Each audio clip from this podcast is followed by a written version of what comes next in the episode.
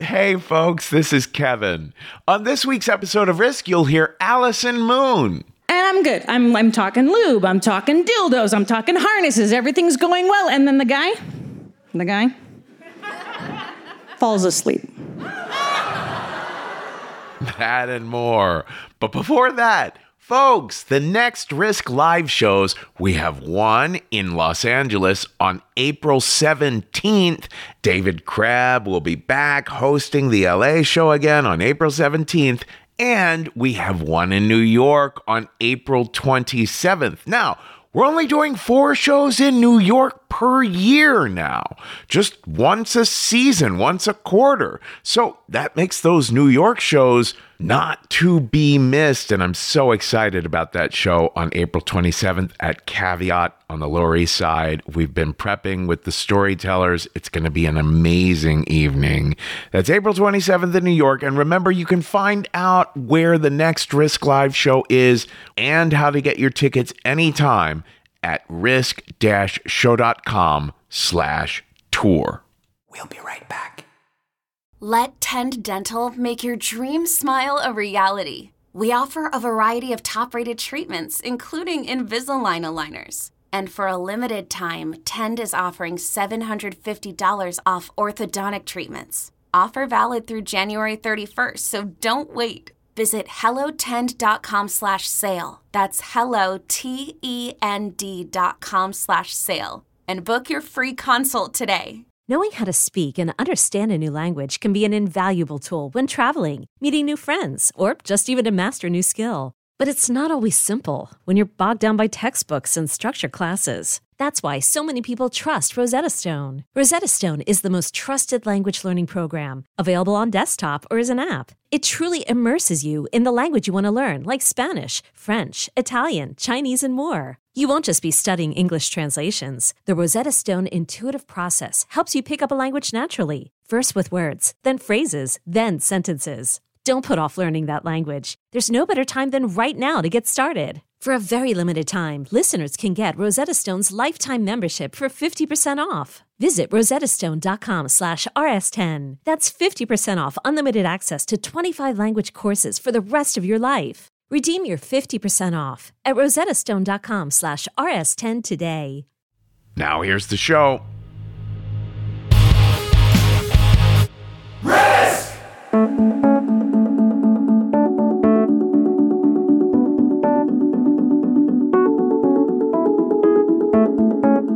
Hello, kids. This is Risk, the show where people tell true stories they never thought they dared to share.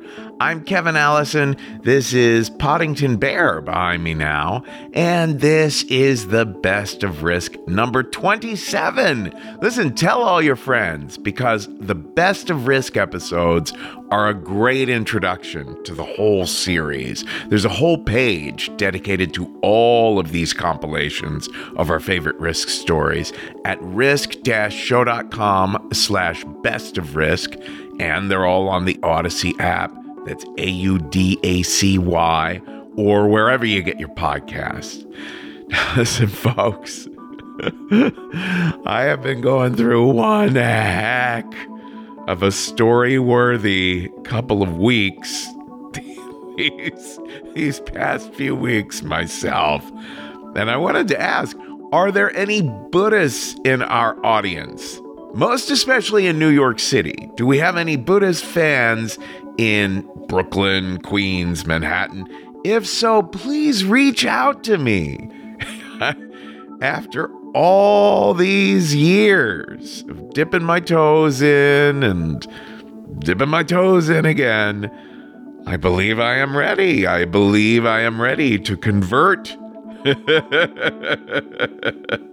and it certainly will be a story that I share on the show one day. And as always, anyone can always reach me at kevin at risk show.com. Now, in a little bit, we're going to hear from Dave of Paul and Dave from the Disturbingly Pragmatic podcast. Listen, the time I was on Disturbingly Pragmatic, I was quite stoned from a joint that a Risk fan gave me after a Risk show. And uh, it's safe to say that that's the very last time I'll appear on a podcast under the influence like that. So, it's kind of historic. You should go ch- check it out. But before that, we're going to hear from my good friend Allison Moon, the author of the book Getting It A Guide to Hot, Healthy Hookups and Shame Free Sex. This recording of Allison was done at the Mystery Box Show in Portland. And here is Allison now with a story we call Plenty More to Learn.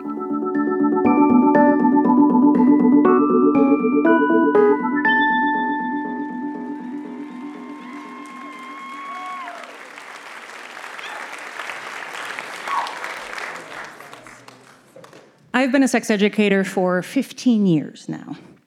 And in that time, I've gotten pretty comfortable getting on stage in front of a paying audience and riffing about anal or fisting or anal fisting without too much anxiety.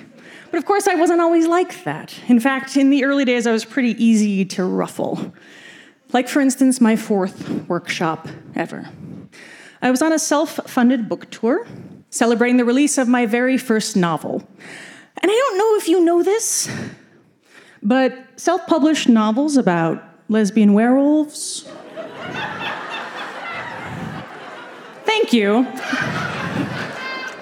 Not the big money makers that I was led to believe. I know, no one is more disappointed about it than I. But I quickly discovered that if I taught a sex education workshop at a sex toy store in the city that I was in, I would usually make just enough money to make it to the next city. Which is how I found myself in Vancouver in a sex toy store teaching a workshop about strap ons. Now, originally I had pitched her Girl Sex 101, which at the time was my signature workshop. But the owner of the store said that her clientele preferred more specific activity based workshops. And so I just kind of panicked and grabbed strap on sex. And even though I had no outline and had never taught the workshop before. But at that point, I had spent a decent amount of time with a dildo strapped over my mound. So I figured I'd have something to share with the audience. But when the day of the workshop came, I just got completely blindsided by imposter syndrome. I was worried that that everyone would think that I was just like a marketing pitch for expensive harnesses and dildos, or that I would mismanage my time and spend all my time talking about vaginas and have no time left over for anuses, because as we all know, you can go from vagina to anus. But you cannot go from anus to vagina. As people started wandering into the store, deciding which hard metal folding chair to choose, I felt the back of my neck get hot. I started rearranging my props. I asked for a whiteboard and then got rid of the whiteboard and then asked for the whiteboard again. I was thought, thinking, should I sit or should I stand? Should I just launch in or should I hold for a couple minutes for latecomers? Finally, just in a burst of anxiety, I just start. Hello, my name is Allison Moon. I'm a sex educator. I'm here to teach you how to strap it on. And the audience was a little taken aback. See, when I get nervous, I tend to speak very quickly. So I took a deep breath. And then I invited everyone in the room to share why they were there, which is a great technique as an educator. Get yourself out of your head and into the room with the people listening to their actual needs. And one by one they shared, and I started to calm down because I recognized these people. These were the people who came to my workshops. There was the lesbian couple celebrating their three week anniversary.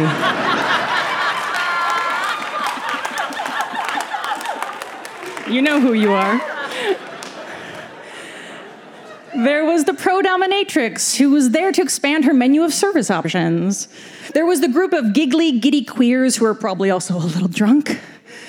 There was a middle aged heterosexual couple who had met on OKCupid after their individual terrible divorces, who were there to learn to reclaim their sexual renaissance together. Yeah, yeah. Now, teaching in front of men, I realized in that moment, was actually new, as was teaching without a demo model. See, up until that point, I had taught all of my workshops at private parties, sex parties, or Burning Man, where I had the privilege of having a human being next to me upon whom I could demonstrate some of the techniques. As a kinesthetic learner myself, this is my preferred way of teaching because it's always entertaining and educational, even when words fail. And I'm only now realizing this as I am standing in front of a mixed gender audience, fully clothed, with no body next to me to help. And I start to feel a little nervous again. Finally, everyone is done sharing except for one man who has planted himself front row center, like less than four feet away from me. He is old, very old, late 80s, early 90s, maybe. And everyone turns to look at him when it's his turn to share, and he doesn't move a muscle. He just stares straight at me with this gentle but slightly disconcerting smile on his face. Okay, let's get started. Uh, harnesses. Uh, so there's the one strap, also known as the thong style. There's the two strap, aka the jock strap style. And then there's the underwear style. Pros and cons of each style. Here we go. And I start getting into my groove. People are leaning forward, they're laughing at my jokes, people are taking notes. Good job, lesbians. The straight couple I can already tell is going to spend a lot of money on sex toys tonight. and I'm good. I'm, I'm talking lube, I'm talking dildos, I'm talking harnesses, everything's going well. And then the guy, the guy, falls asleep. I mean, okay, he's old, but like, who the fuck is this guy? Did he just wander in off the street? All right. Uh, okay. So uh, sorry. Yeah. Where was I? Uh, materials. Dildo materials. So uh, silicone is considered the gold standard of dildo materials. It is non-porous, and you can throw it in the dishwasher or even boil it to clean.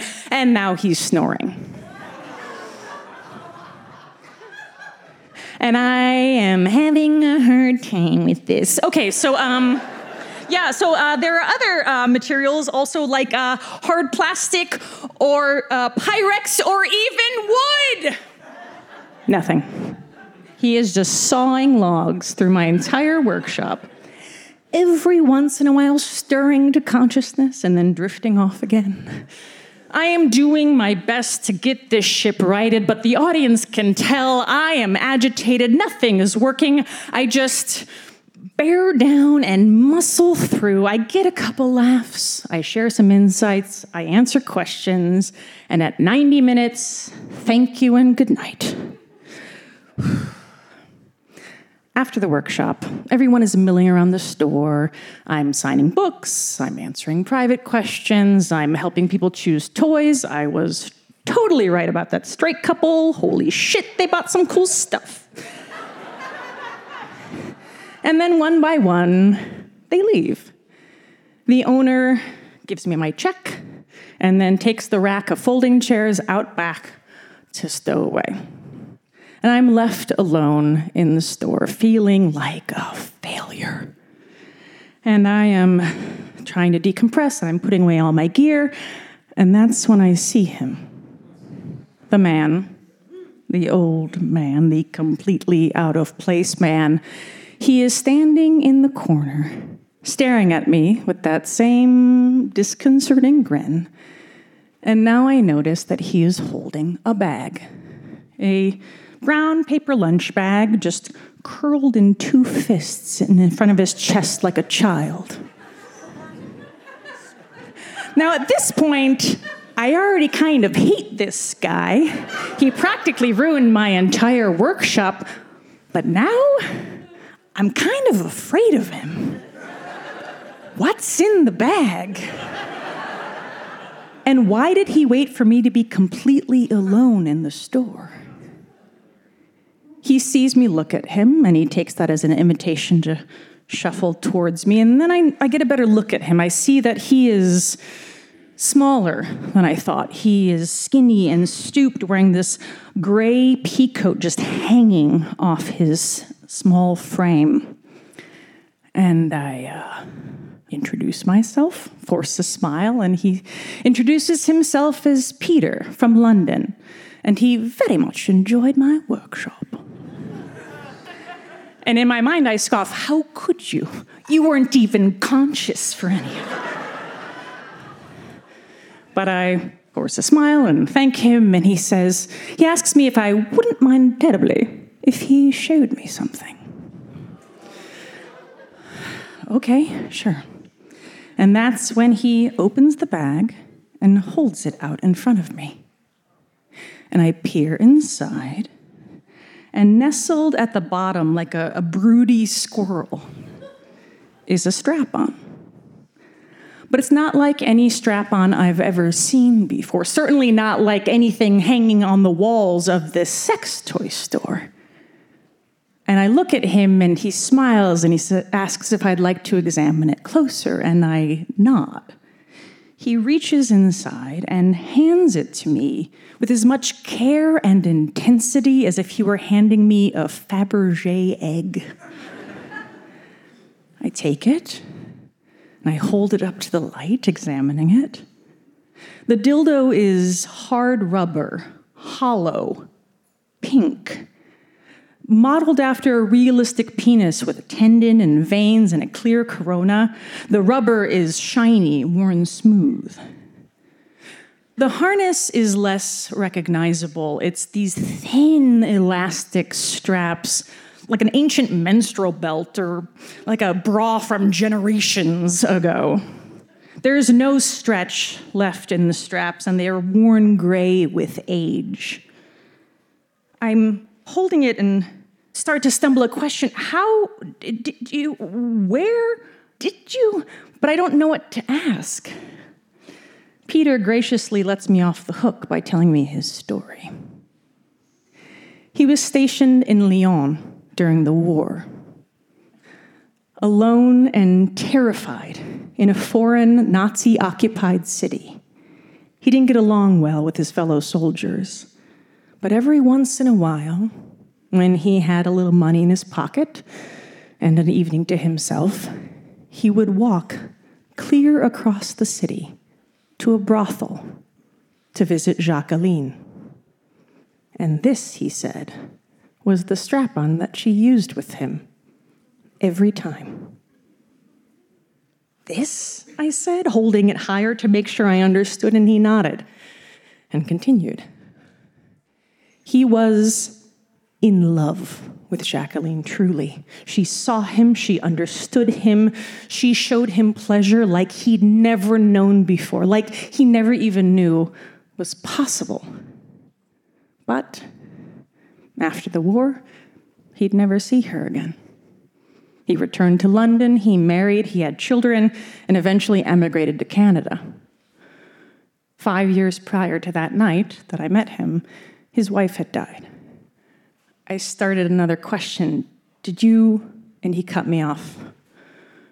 He never told his wife about it. She didn't know he liked it, she didn't know he had it.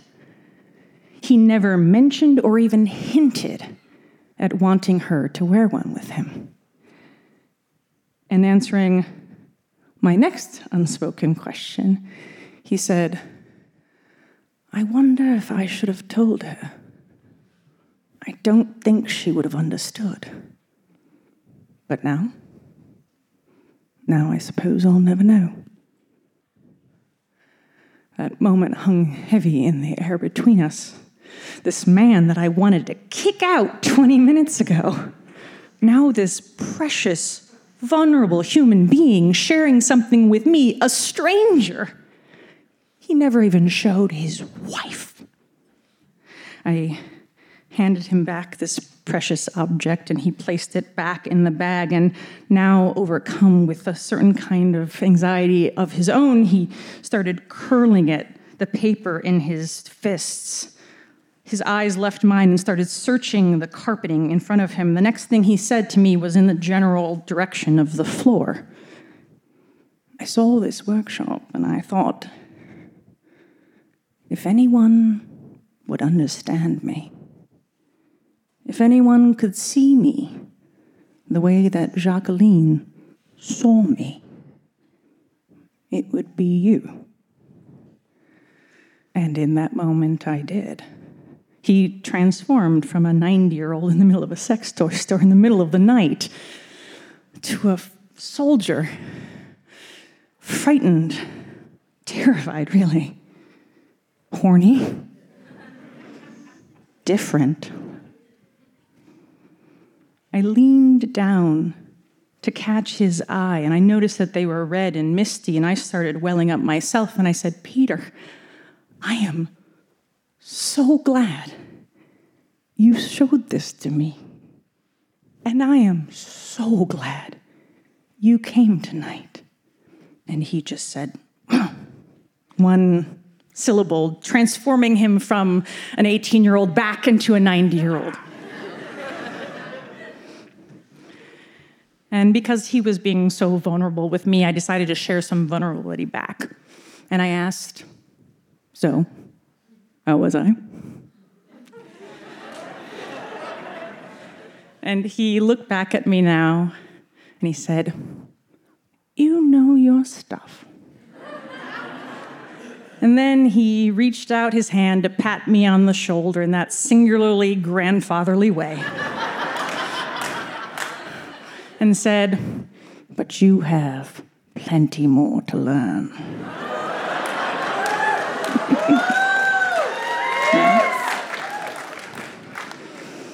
and then, no more words. He just put this wool plaid trilby on his head, nodded once, and left.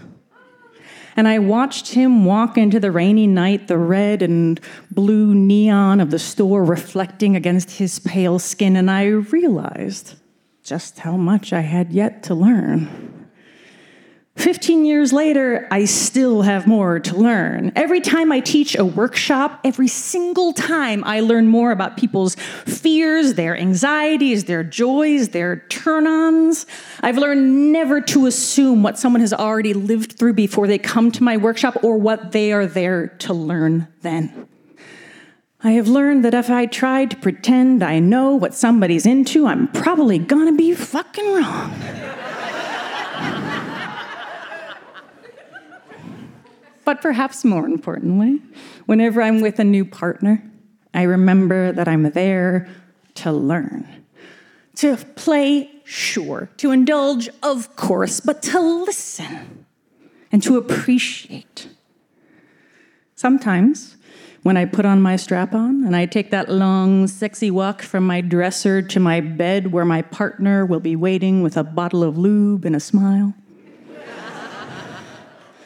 I think about Peter and how sad I am that he never got to enjoy with his spouse what I do with mine. But how happy I am that he gave himself permission in small ways when he felt safe enough to do so in a world that wanted him to be ashamed and humiliated and alone. And because of that, he lived a richer life than he would have otherwise. And that's something that I always hold on to Peter's bravery.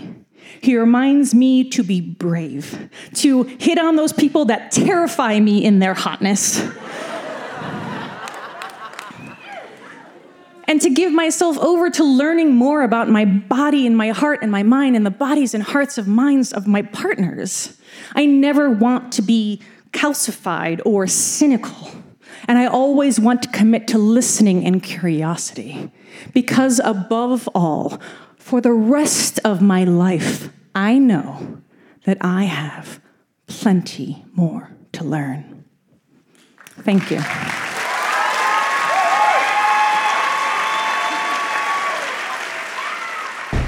My captain once told me of the women in that sea, half fish and half maiden, quite the sight to see. They're fair and ferocious and filled him with fright, and one gave him his sea legs on one moonlit night. I wander the seas looking for one such maid, for laying with her is how sailors are made. She looked in my eyes as I pled and I Oh lady of the depths, I just want to get pegged. I've been railed by a fair mermaid lass, her hand in my hair and her strap in my breast. We'll be right back. We're back.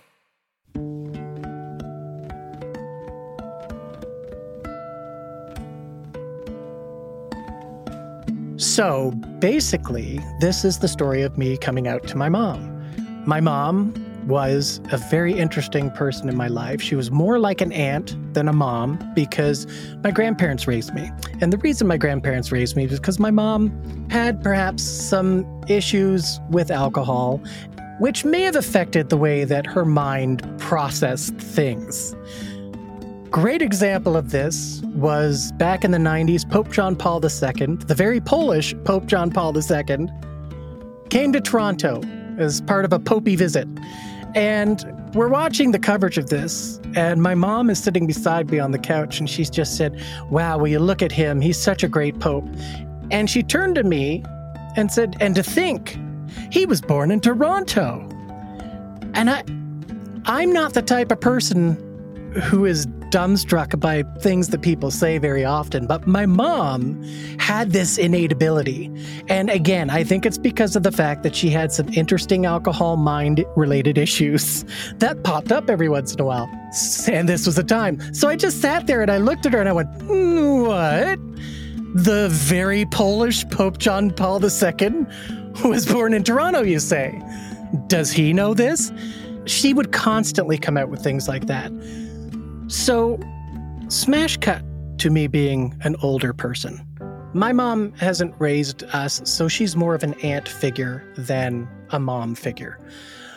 I, in the 80s, discovered quite enthusiastically that I was gay, that I quite enjoyed my male friends, but the 80s were also the beginning of the AIDS epidemic, and it was not a good time at 13 years old to come out of the closet as being gay in the 80s. It just wasn't like nowadays, you can fly your way to that closet at six years old and be fine with it. But back in the 80s, that just was not a thing. So I'm 28 years old. I've had a couple of girlfriends in the loosest of air quotes over the 28 years of my life, but nothing that you would think an adult male who wasn't hideous looking and had an okay personality would get. Like basically, you would think by 28, you're pretty much in a long term relationship with someone for years. That hadn't happened. My mother had antenna in her head for things like this, and I guess she decided at age 28 wait a second. I haven't seen any women in this picture. What's going on? So she started to do her little inquiries with the family, my brother, my uncle, both of whom are nowhere in my sexual life whatsoever, have no idea about who I'm having sex with, who I'm interested in, none of that. But probably have a little bit of a mental clue that, mm, yeah, he's kind of gay. It's kind of gay. But to their credit, they deferred to me. They said, if you'd like to know whether or not he's gay or straight or in between, you have to ask him yourself. You can't just come to us. So I started to get the phone calls from them saying, hey, you may want to have a conversation with mom because she's starting to put two and two together in her head to make 15. So you may want to clear that up. My idea was, hey, it's around Christmas time. We're going to go and we're going to do some Christmas shopping at the mall. I may as well take my mom out to lunch. And after a festive day of Christmas shopping, I will open my life to her and reveal to her exactly who I am. I would bring her into my personal way of being. So we're sitting there in this restaurant. You've got the bustle of shoppers, you've got waiters and waitresses going by at light speed, you've got Bing Crosby and the Andrews sisters singing fa la la la la in the background, and I'm sitting opposite my mother. And she's nervous because I have a feeling her antennas were up and she said, uh oh, something's amiss here, and it's going to happen today. So I looked to her and I just said, Mom, I understand you've been asking questions of the family, and I'm sitting right here. So if you had any questions that you might want to ask, now would be a great time to ask them. Hint, hint. And she's sitting there eating her steak, and my mother again was not one for not saying things. But when presented with a nervous question sort of situation, she went back into her haunches and wasn't about to be the first person out of the gate. And she said, No, I don't. What questions? Why is the sky blue? I'm not sure. I don't have any questions for you. Do you have questions for me? And I'm like, Okay, well, you gave birth to me, and I know I want to be honest about myself. And so I looked deep into her eyes, and I just, with the confidence of somebody nowadays who I think are 13 doing this, but for me it was 28, and I just looked into her eyes deeply and I said, Mom, I want you to know about me, who I am as a person, and I'm gay, Mom. I'm gay. And she sat there. And I'm listening to some Bing Crosby shit playing in the background. I'm sitting there, I'm waiting for some sort of a response at all. And she's just looking at me. And what felt like 10 minutes goes by, but it was, in fact, probably 30 seconds. She just looks me deep in the eye and she says, Well, I was a hooker once. and I sat there dumbfounded. And it was just like my mom to take that moment and try to have a one upsmanship game in order to make it, you know, weird and about her and not just about the fact that I was trying to come out to her. So finally, after an awkward amount of silence time happened where I'm not saying anything and she's not saying anything, I guess she felt the need to say something else because she followed it up with, I carry a gun too. And that's when I just said, okay, mom, that's enough. That's enough. This was my moment with you, and you have now completely blown it out of the water. For the next 10 years, I sat there, and every time I thought about this, I was just uncomfortable.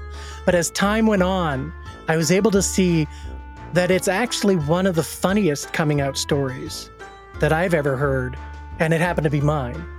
And I love the fact that my mom gave that to me. She hasn't been with us for a number of years now, but it is something that will stay with me forever. She managed to make my coming out, quite frankly, all about her, but in a hilarious way that added dividends to me for the rest of my life.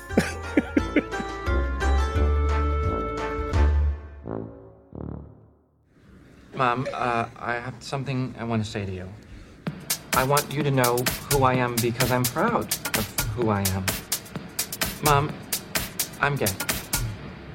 You haven't said a thing about my bangs. I've been wanting to tell you guys this for like a really long time. Um, but so I'm bisexual. I don't have my hearing aid on. What the hell do you want? Basically, like I wanted to tell you, like I wanted to tell you that, like I'm gay. You know, not long ago, I, I dug up my whole, you know, family that was in one cemetery. Part of the family's in another one. Dug them all up and took them all out to the farm. I wanted to tell you that I'm gay. Do you realize that Betty Davis is responsible for one of my failed marriages after she tried to screw my boyfriend? I was the first person to send a congratulatory note and a bouquet. So, okay, you know how like I've been like really anxious and stuff? Yeah, I like guys. I used to tap dance. I wanted to have fun. I could tap dance sitting down.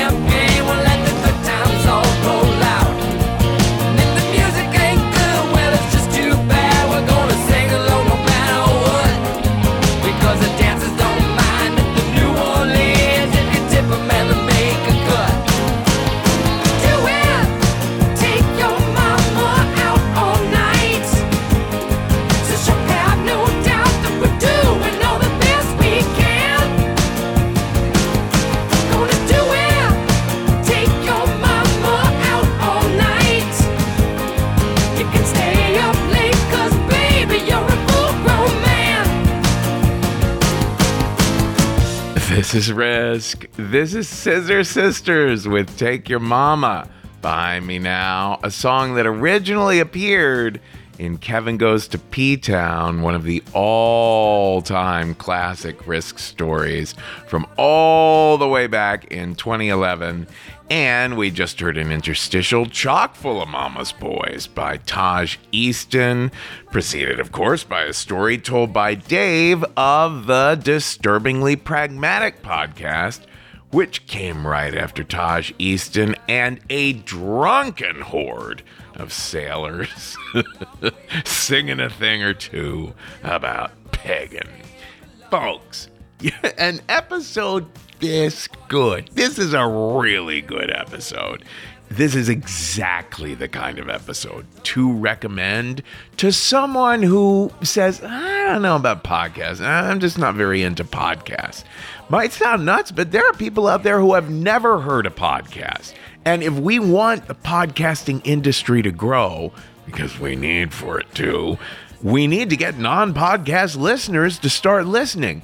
So, listen, there's this company called Tink Media, and in April, they have this Adopt a Listener campaign. It's phenomenal. They're asking you to find anyone who says, ah, podcasts aren't my thing, and give them a great recommendation of an episode like a best of risk episode. There's 44 hours of best of risk episodes to recommend. You just go to risk-show.com slash best of risk. So listen, you want to give them an episode that'll get them hooked. Risk is a proud supporter of this Adopt a Listener campaign. So go to tinkmedia.co slash adopt to sign up find resources, and learn how you can get involved. That's Tink Media at T-I-N-K media.co slash adopt. God damn it, just do it already. Now, in a little bit, we're going to hear from Sam Dingman, creator of the remarkable podcast, Family Ghosts. But before that, Jen Kamara returned to Risk last December on the remarkable episode called Black Lives 5. You can find her on Instagram at jcam611. And here is Jen now with the story we call My Most Authentic Self.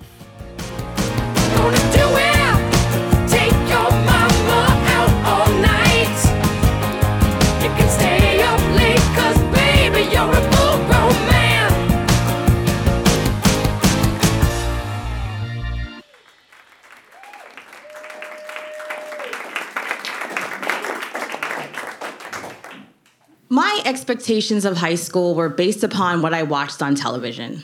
I watched a lot of Saved by the Bell, California Dreams, Clueless. So I was really looking for those lifelong friendships, you know, marathon phone calls, matching outfits. yeah. When I got to ninth grade, I had that with Jane and Jamie. We were the three J's, and we were absolutely inseparable. When I was in high school, this is when we had beepers. So we would have different codes that we would like text each other so that you knew when to hop onto AOL because we had to all be in a chat room and talk about whatever random bullshit that was going on. My school had this like really elaborate like candygram program. So for every single holiday, you could send an anonymous candygram. So we made sure to send a candygram to one of the J's in a class where a crush was so that the crush would see it and be like, oh my God, who's giving her attention? We also had like the sleepovers where you didn't really sleep. So it was lots of like just staying up all night, laughing and talking, playing light as a feather, stiff as a board, because we also watched The Craft. So we wanted to be witches as well. So we were doing lots of that. And uh, when we turned 16, we all had Sweet 16s, which was a big deal. It was a big sit down dinner, there was a DJ, and then there was a friend ceremony you would call up each of your friends and then you would give them like a candle or a rose or a cookie or something. But you would basically just give like a nice glowing speech about the friendship that you have and how great they are. So we all did this. So all of us had our sweet 16s. And the first like flower or rose or whatever was always the two other Jays who were not celebrating their birthday. By the time we got to like junior year, we were thinking about college. We did not want to go to the same school, but we wanted to be in the same city because we figured, you know, we can have our own like independent fun at the colleges, and then once we like are past freshman year, we can all live together and have that shared experience. Now, I was the only child, so this was extremely important to me because, like, my parents were absolutely great, but they were parents. And it's nice to have peers who are your age that you can talk to because, you know, my parents, my mom was from Nigeria, my dad was from Sierra Leone, and they were super laid back and super cool. But, like, I just want to talk about, like, Billy from, you know, homeroom. Like, not about how I need to be a doctor, like, right now. And I'm only 17. Relax. So, anyway, you know, junior year, we're gearing up to get to, like, the next year my birthday is coming up in June. I hand out all of my invitations, and I had heard from one person, but I hadn't really heard from anybody else. I wasn't too concerned because we were all doing the same things we normally did. You know, we were meeting up before class, going to TJ's after class, matched our outfits that week because, you know, that's extremely, extremely important that Friday, you know, we all hanging out and everybody says, Oh, have a good weekend. I'm like, Have a good weekend. And I'm like, They're going to do something. Because also, all the shows that I watch, there's always some type of surprise. So I'm like, They're going to do something. So Saturday comes and I heard from one person and that was it. Sunday, I heard from no one.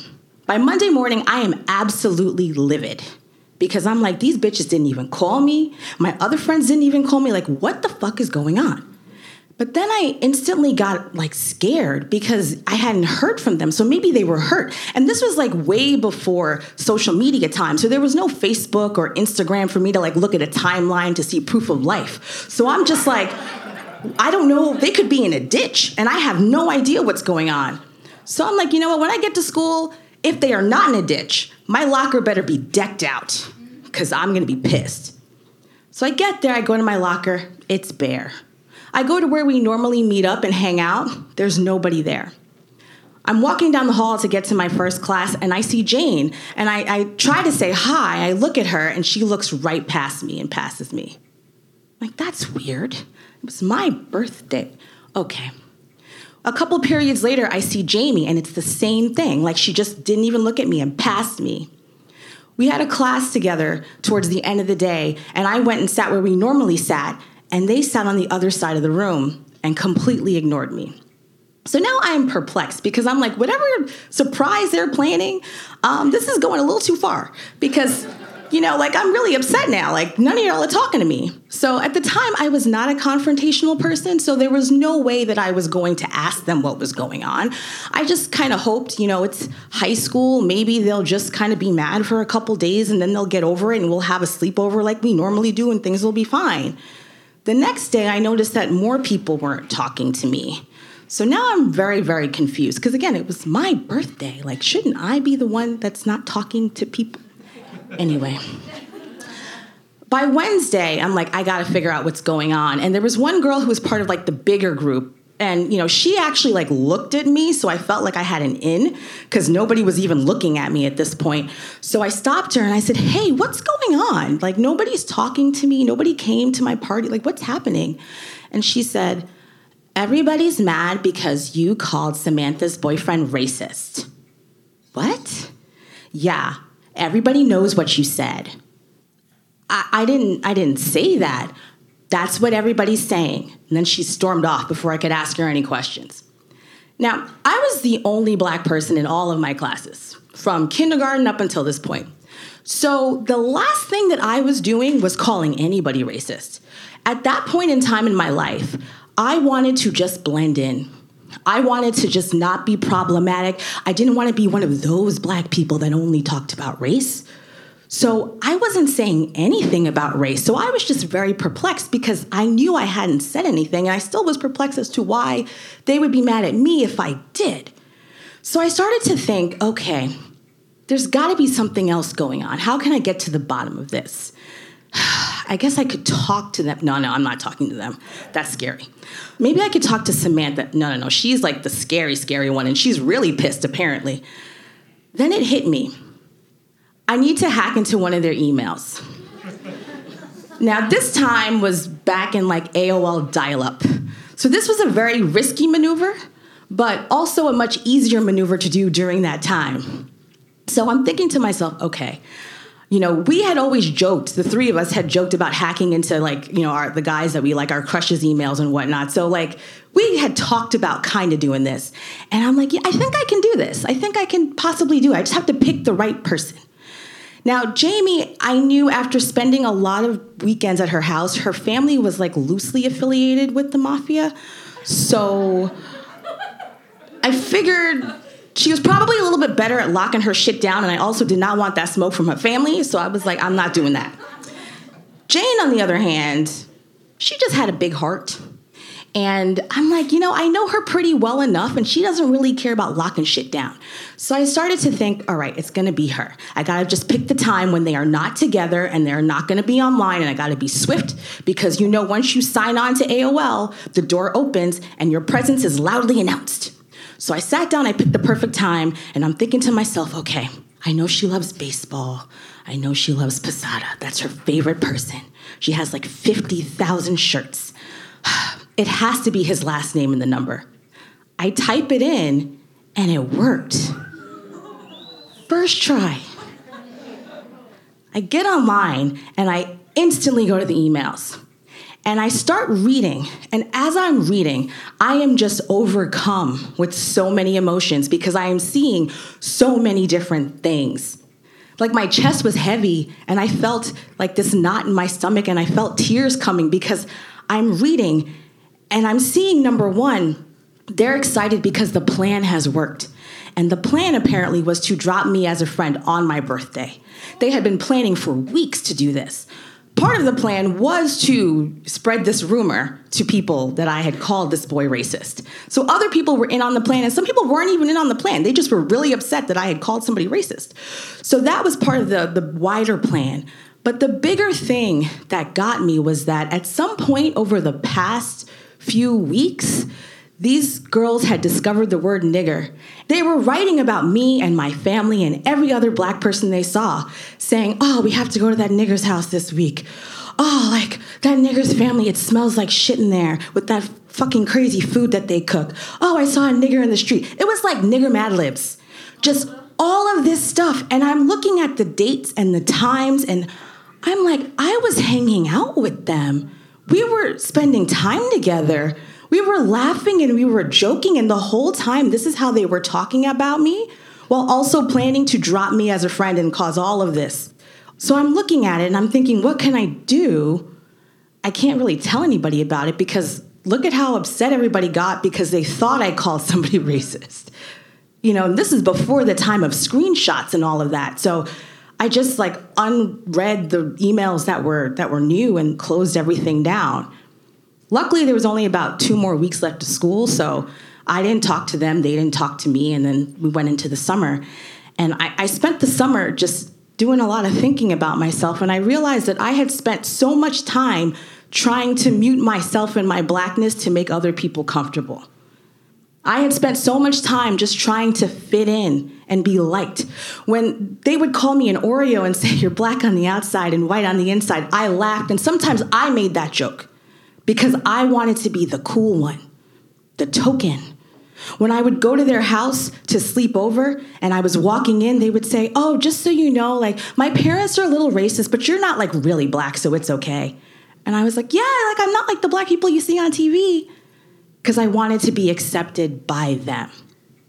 I felt unsettled and I knew that something had to change and I knew it was going to take time. I didn't know exactly how things would change, but I just hoped that at least if I was aware of what was going on, I could make small steps to just try to live a more authentic life and not try to just please every other person. I had my first opportunity to try this during the fall semester of senior year. I had a new group of friends and we're sitting there at lunch and the teenage guys are cursing each other out because that's what teenage boys do. So you hear one say, Oh, you're a fucking pussy, and I licked your mom's pussy.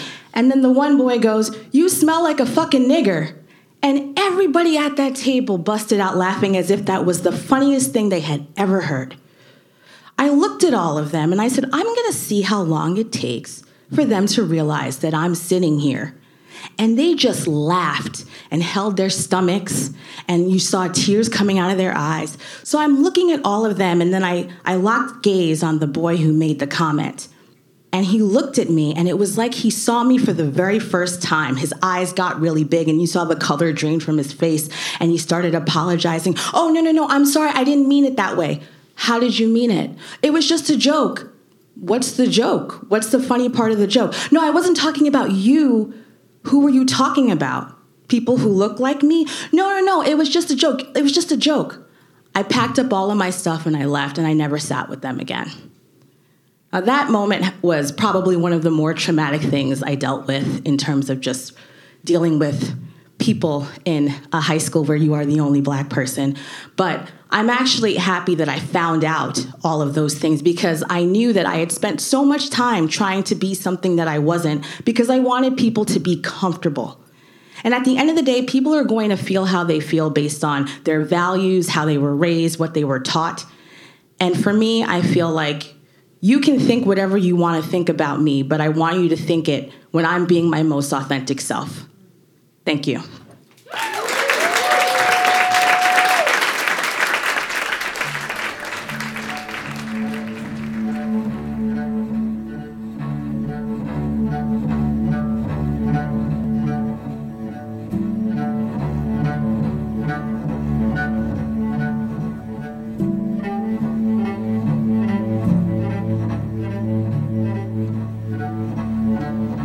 The future of the Negro in this country is precisely as bright or as dark as the future of the country. It is entirely up to the American people and our representatives. It is entirely up to the American people whether or not they're going to face and deal with and embrace this stranger whom they've maligned so long. What white people have to do is try to find out in their own hearts why it was necessary to have a nigger in the first place. Because I'm not a nigger.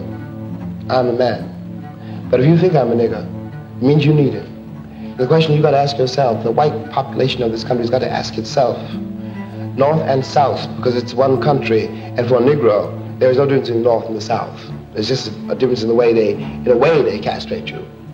But the fact of the castration is the American fact. If I'm not the nigger here, and you invented him, you, the white people, invented him, And you got to find out why.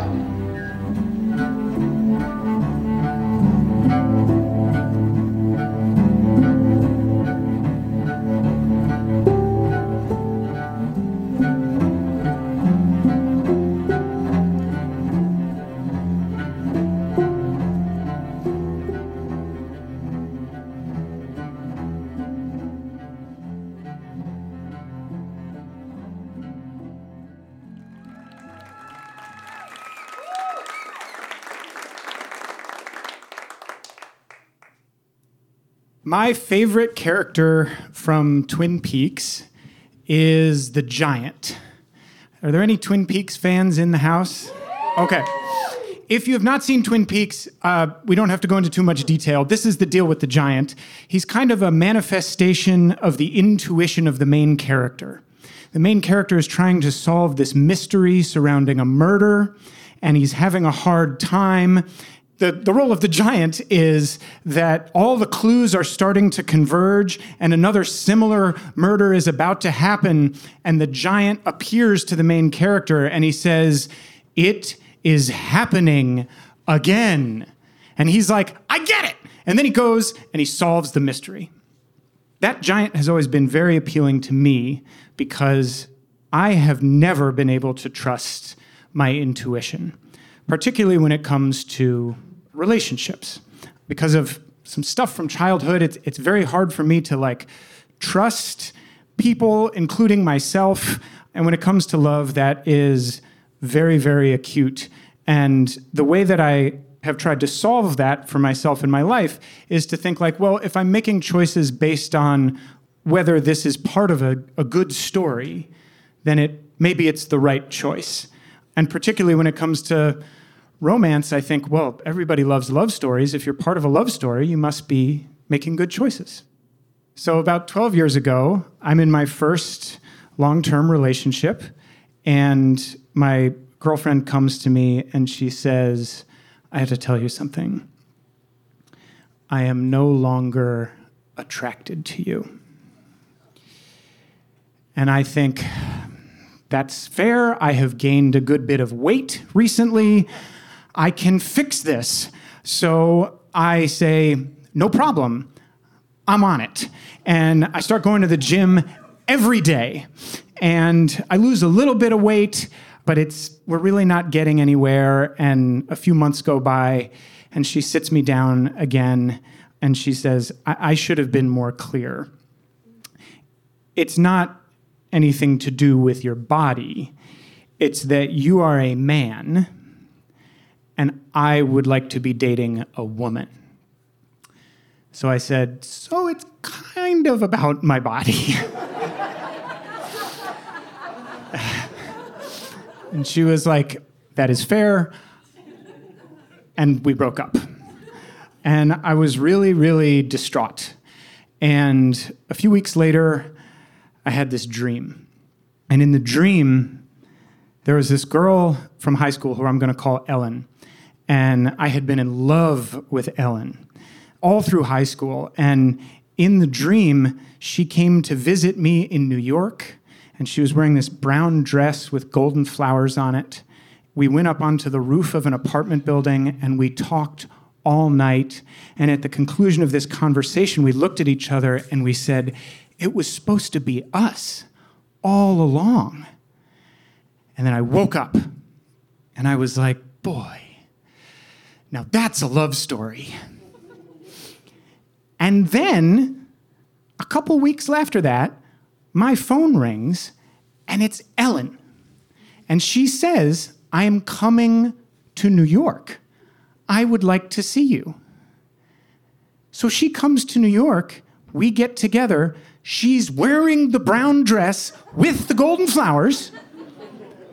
We go to the roof of an apartment building. We talk for several hours, and at the conclusion of that conversation, we say to each other, It was supposed to be us all along.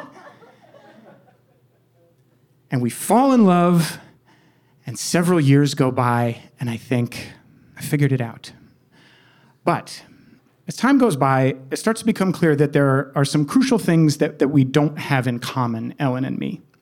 One thing is that she is an outside person, which means that she likes to do activities outside of buildings and houses. Um,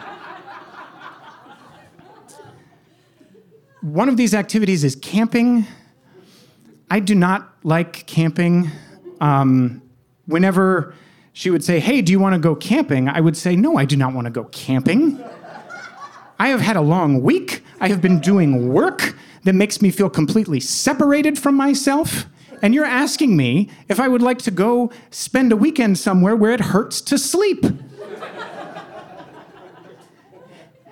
and then she would look sad, and I would be like, oh no, she's gonna leave. And I would say, let's go camping. It'll be fine. I'm more of an inside sort of person. I work in podcasting, so I spend most of my time in recording studios, which don't have windows and actually are scientifically engineered to deny the existence of outside sound. so that's how big an incongruity that was. There was another uh, sort of critical difference between me and Ellen that eventually became clear, which actually started with something we have in common, which is that we're both attracted to women. So she says, You know, I, I think I need to explore the fact that I'm attracted to women. So we decide, okay, well, um, maybe we could have an open relationship, which is not had not been on my personal love story map. It's a perfectly valid and beautiful choice for some people, but it's not what I envisioned for myself. But I, I thought, okay, let's, let's give it a try. I guess this is the romantic equivalent of going camping.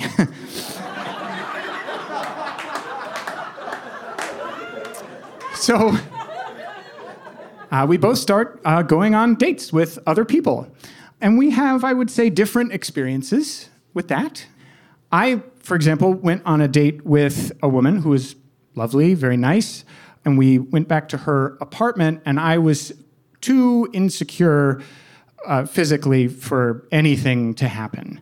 So we spent maybe an hour or so looking at a book of Nan Goldin photographs, um, which feature people who are in the throes of various forms of trauma. And then she said, You know what, maybe why don't we just go to bed? I was like, That sounds good. So I lay down next to her on her bed, and her cat bit my toe.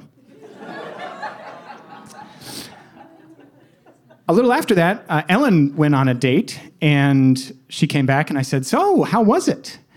And she said, Oh, well, I experienced a deep, intimate connection unlike anything I've ever felt before. And I don't think it's an experience I could ever have with a man. So, this is one of those moments where if I could have had a giant say to me, It is happening again.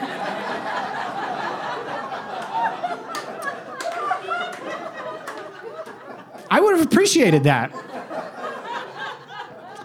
But I have no giant.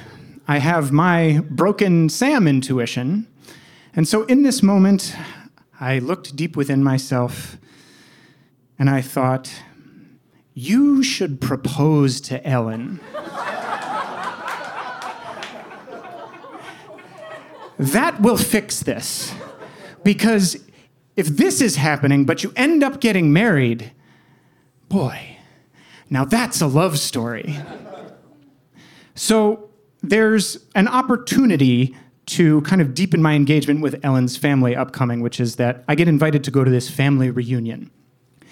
And I'm like, well, that, that's a good idea. I'll, I'll meet the other folks in the family, and maybe there will be some, some people there that I connect with.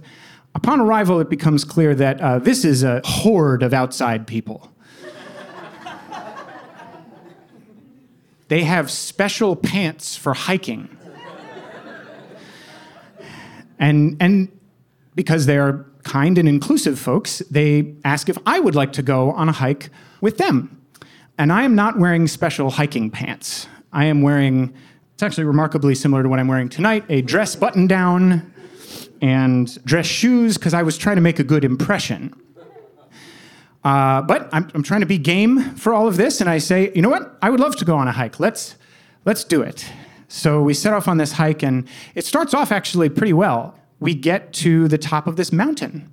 So that's pretty amazing. I made it to the top of a mountain. Thank you. I'm like, that's probably a good sign. Uh, it's sort of hiking 101, but um, I did it. You know, I did it. So that's good. Wasn't even wearing the right shoes. Um, but then this kind of crazy thing happens where we're on top of the mountain and these black clouds roll in very suddenly. And the hardest, heaviest rain that I have ever felt just, it's like a hatch opens in the sky and it's like, just like torrential downpour. Now, for Ellen's family, no problem. Waterproof pants, hiking ponchos, they make those. They're like, time to keep going with the hike. And I'm like, uh, point of order. A hatch has opened in the sky. So, one of Ellen's cousins, very helpful, says, Don't worry about it. And he opens his bag and he hands me an umbrella. So I'm like, Great. Only one way for me to look more ridiculous. I guess I'll do the rest of this hike like that um, girl on the front of the uh, salt container. Just skipping through puddles on top of a mountain. So I open the umbrella and we begin making our way down the mountain. And we've gone just a few steps when all of a sudden, it's like the hand of God reaches out of the sky grabs the top of the umbrella, lifts it into the air, and then throws me to the ground. And I hear this giant kapow! And I see white light flashing by my peripheral vision. And then I bounce back up off the ground, and I all my vision has gone into black and white, and I'm completely confused and disoriented. And all I can hear is another one of Ellen's cousins saying this thing I will never forget. It was drop the fucking umbrella. I'm like, got it. So I spike the umbrella to the ground. There is smoke coming off the top of it. And I realize that I have just been struck by lightning.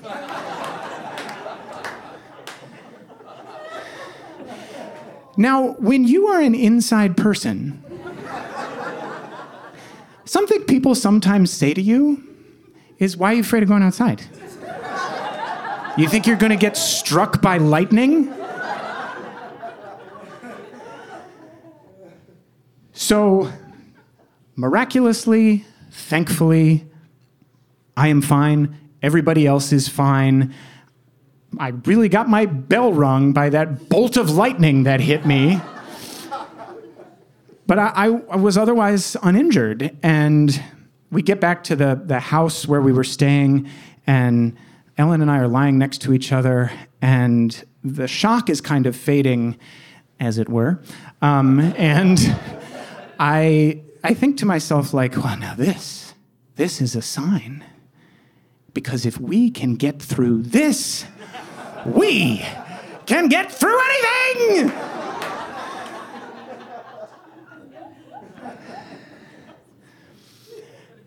Ellen has a different takeaway from the event, and not long after that, she informs me that it is time for her to go investigate her attraction to women.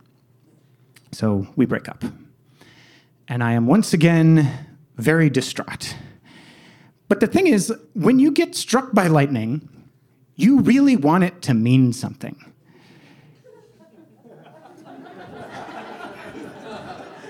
or at least I do. I kind of want everything to mean something. So I start talking about it at storytelling shows, but I can't really piece together why it matters so much to me. And I tell the story of getting struck by lightning at this one show, and I, I finish and I get off the stage, and this woman appears out of the crowd of people, and she says, Hey, are you a Buddhist? And I say, No. What's about to happen? And she says, Listen, what happened to you is called a darshan. It's a blessing. It means that you are a holder of light. And then she disappears. and I'm like, wait, what does that mean? I don't know what that means. It's beautiful, but I don't know what it means. And so I'm kind of turning this over in my head, and months go by, and I'm thinking, well, stories have always been the thing that I use to kind of give myself a position and a way of understanding my life. And I haven't been to a storytelling show in a long time. So one night I'm coming home from work, and I just on the spur of the moment, I think, you know, maybe I should. I'll go to a show tonight, and I think I'll go to one of my favorite shows. It's actually a show you guys might have heard of. It's called Risk, um, and it was a, in this very room. So I I come into the show, and I'm standing right over there by that pillar, and this woman is telling a story on the stage. And I'm like, she is very beautiful. oh boy. Okay, keep it together. And she tells this story, and there's a lot of blood in the story.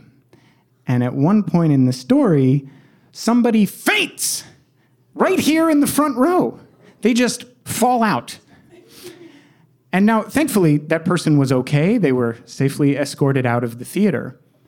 But in one of the most amazing moments I have ever seen in a performance venue, everybody watches this person leave and then their heads snap back towards the stage and they're like, finish the story.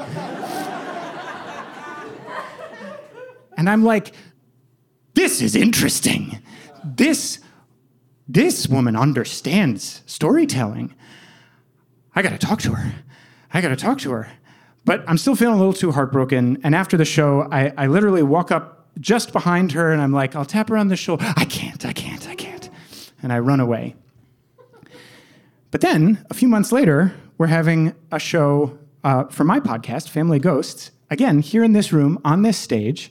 And we get to the end of the show, and the lights come up, and the woman from the blood story is there. I'm like, she's here. I have to talk to her. So we're at a bar afterwards, and I go up to her and I say, uh, Are you Adrian? And she's like, What? Yes. And I say, I saw you do the most unbelievable thing I have ever seen at a storytelling show, and I have to talk to you about it. And she says, I was just going to come up to you and tell you how much I enjoyed your show. And I was like, maybe we should go on a date.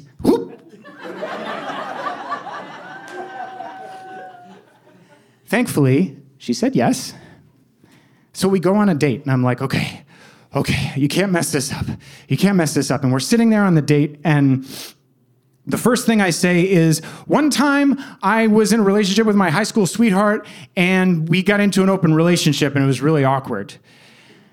I'm like, that was not a good opening line. but it was me. And finally, in that moment, I thought, like, well, if she doesn't like that, I guess I will just count this as another romantic screw up. But Adrian was into it. She was like, Tell me everything. And we spent six hours that night just telling each other stories. And at the end of the night, I said, Would it be okay if I kiss you? And she said, Yes. And I kissed her, and it was a really good kiss. And I said out loud, Oh no.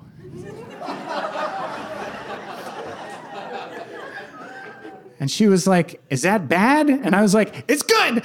I have to go. So we start dating, and it's really, really amazing. And then we've been together for just like a couple of weeks, and a global pandemic breaks out. And she says, Listen, I am going to escape upstate. Uh, my family friends have this little cottage we can stay in. Do you want to come? And I'm like, Yes, let's do it. Let's go. And I get up there and I realize, uh oh. All that we're going to be able to do during this pandemic is eat. I'm going to gain all this weight again. And also, natural disaster. That didn't work out last time I was in a relationship. Oh no. Oh no. So I start running every day again on this mountain road just at the foot of the cottage, and it's going okay.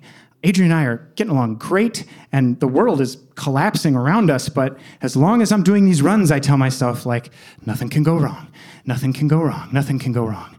And one day I'm running, and the blackest clouds you've ever seen roll in and it's like a hatch opens up in the sky and poof, torrential rain begins to fall and lightning starts to streak across the sky and i hear the giant's voice in my head saying it is happening again.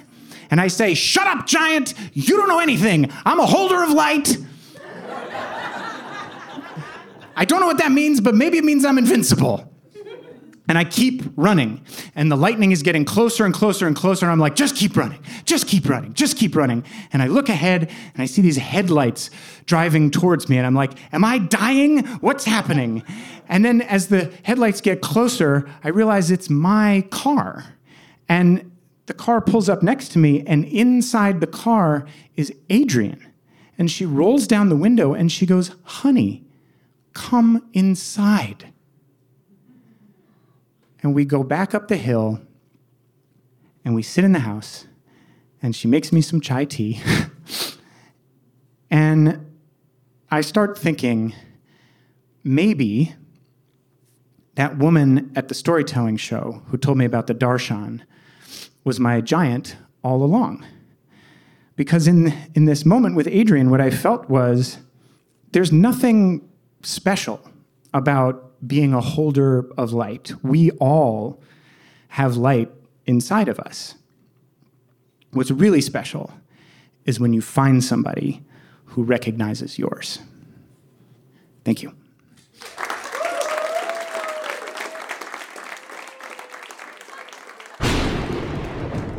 She's filled with features.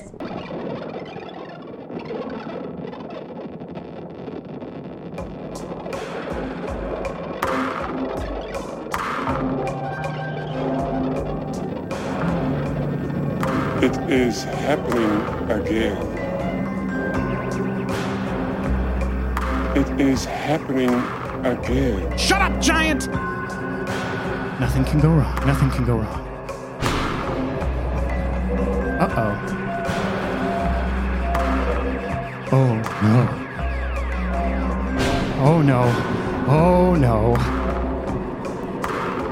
Well, that is almost all for the best of risk number 27. This is the band Juju covering Audrey's Dance from Twin Peaks behind me now, including some interstitial magic worked up by Taj Easton there a little bit earlier. Taj also put that clip of James Baldwin together that followed Jen Kamara's story. But the last story we heard was by Sam Dingman, who is now engaged to be married to Adrian Bain. The night Sam first saw Adrian, she was telling the story called There Will Be Blood, and the recording of that is on the best of risk number 16. Here's a little bit of what that sounded like. We get out of the cab, we tip the cab driver, and because he's got a lot to clean up, and. Are you okay? Theo? Theo, are you okay? Are you okay? Are you okay? Are you okay? Hey, folks, this is Kevin. Let me explain what happened at this particular point when Adrian was sharing the story that night in New York. One of the members of the audience sitting close to the stage fainted. And it turned out fine. Uh, the audience was super, super helpful. We were able to, you know, get him some juice and get him up, and had an EMT arrive to take him away and make double, triple sure he was totally okay. This is the third time someone has fainted at a risk live show. I know one of the times we don't know what it was all about, but two of the times there was blood in the stories. And you know, that's just the thing is the risk part of the risk of listening or attending the live shows is that if you're squeamish, those bodily fluids, they do have a way of showing up in stories because of the way that they show up in life. So, anyway, uh, let's get back to the story. You can hear how we handled it from there. Okay. Are we, is, is everything okay with them back there now? It looks like they're getting help back there now. Um, okay. Should I go on?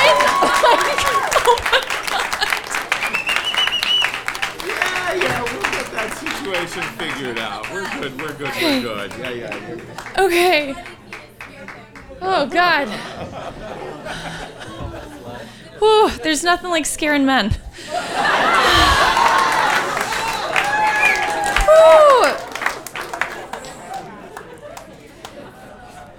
So we go into the hospital.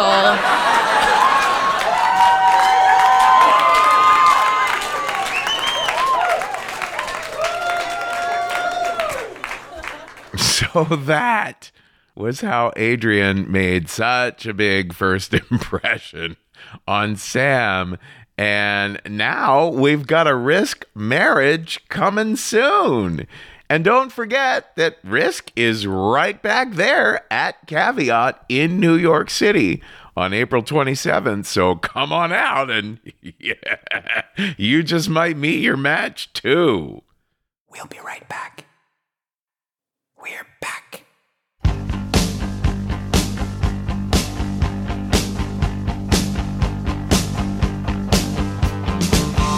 Folks, of all the amazing content we've put on Patreon, we have an extra special treat for you this week.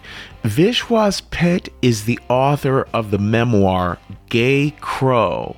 Now, listen, doctors gave Vishwas one year to live every year for 20 years. He's lived with HIV AIDS for decades. He married an ex Catholic priest. He was one of the original developers of Grindr. And in 2016, Vishwas survived a massive stroke. Well, Vishwas recorded a conversation with Risk story coach Brad Lawrence for our Patreon. And here's a little bit of what that sounds like. What happened was really surprising. They led me into a room, and the, when the door opened, it was a big auditorium. About 200 people were in there already waiting. And I just uh, looked there and I said, What is going on here? So they said, No, this is your presentation. So I said, What can be my presentation with these people? I have not prepared anything for this. I cannot speak to them. And then they put me on the stage. From that point, for next 40 minutes, they asked me all sorts of questions. That and so, so, so much more bonus content can be found over at patreon.com slash risk. Becoming a member there or upping your donation is a huge part of what keeps risk running. And we really need it, and we're really grateful. Now, we will be back next week with the best of risk number 28. There were too many great stories to choose from, so more is on the way. And folks, today's the day. Take a risk.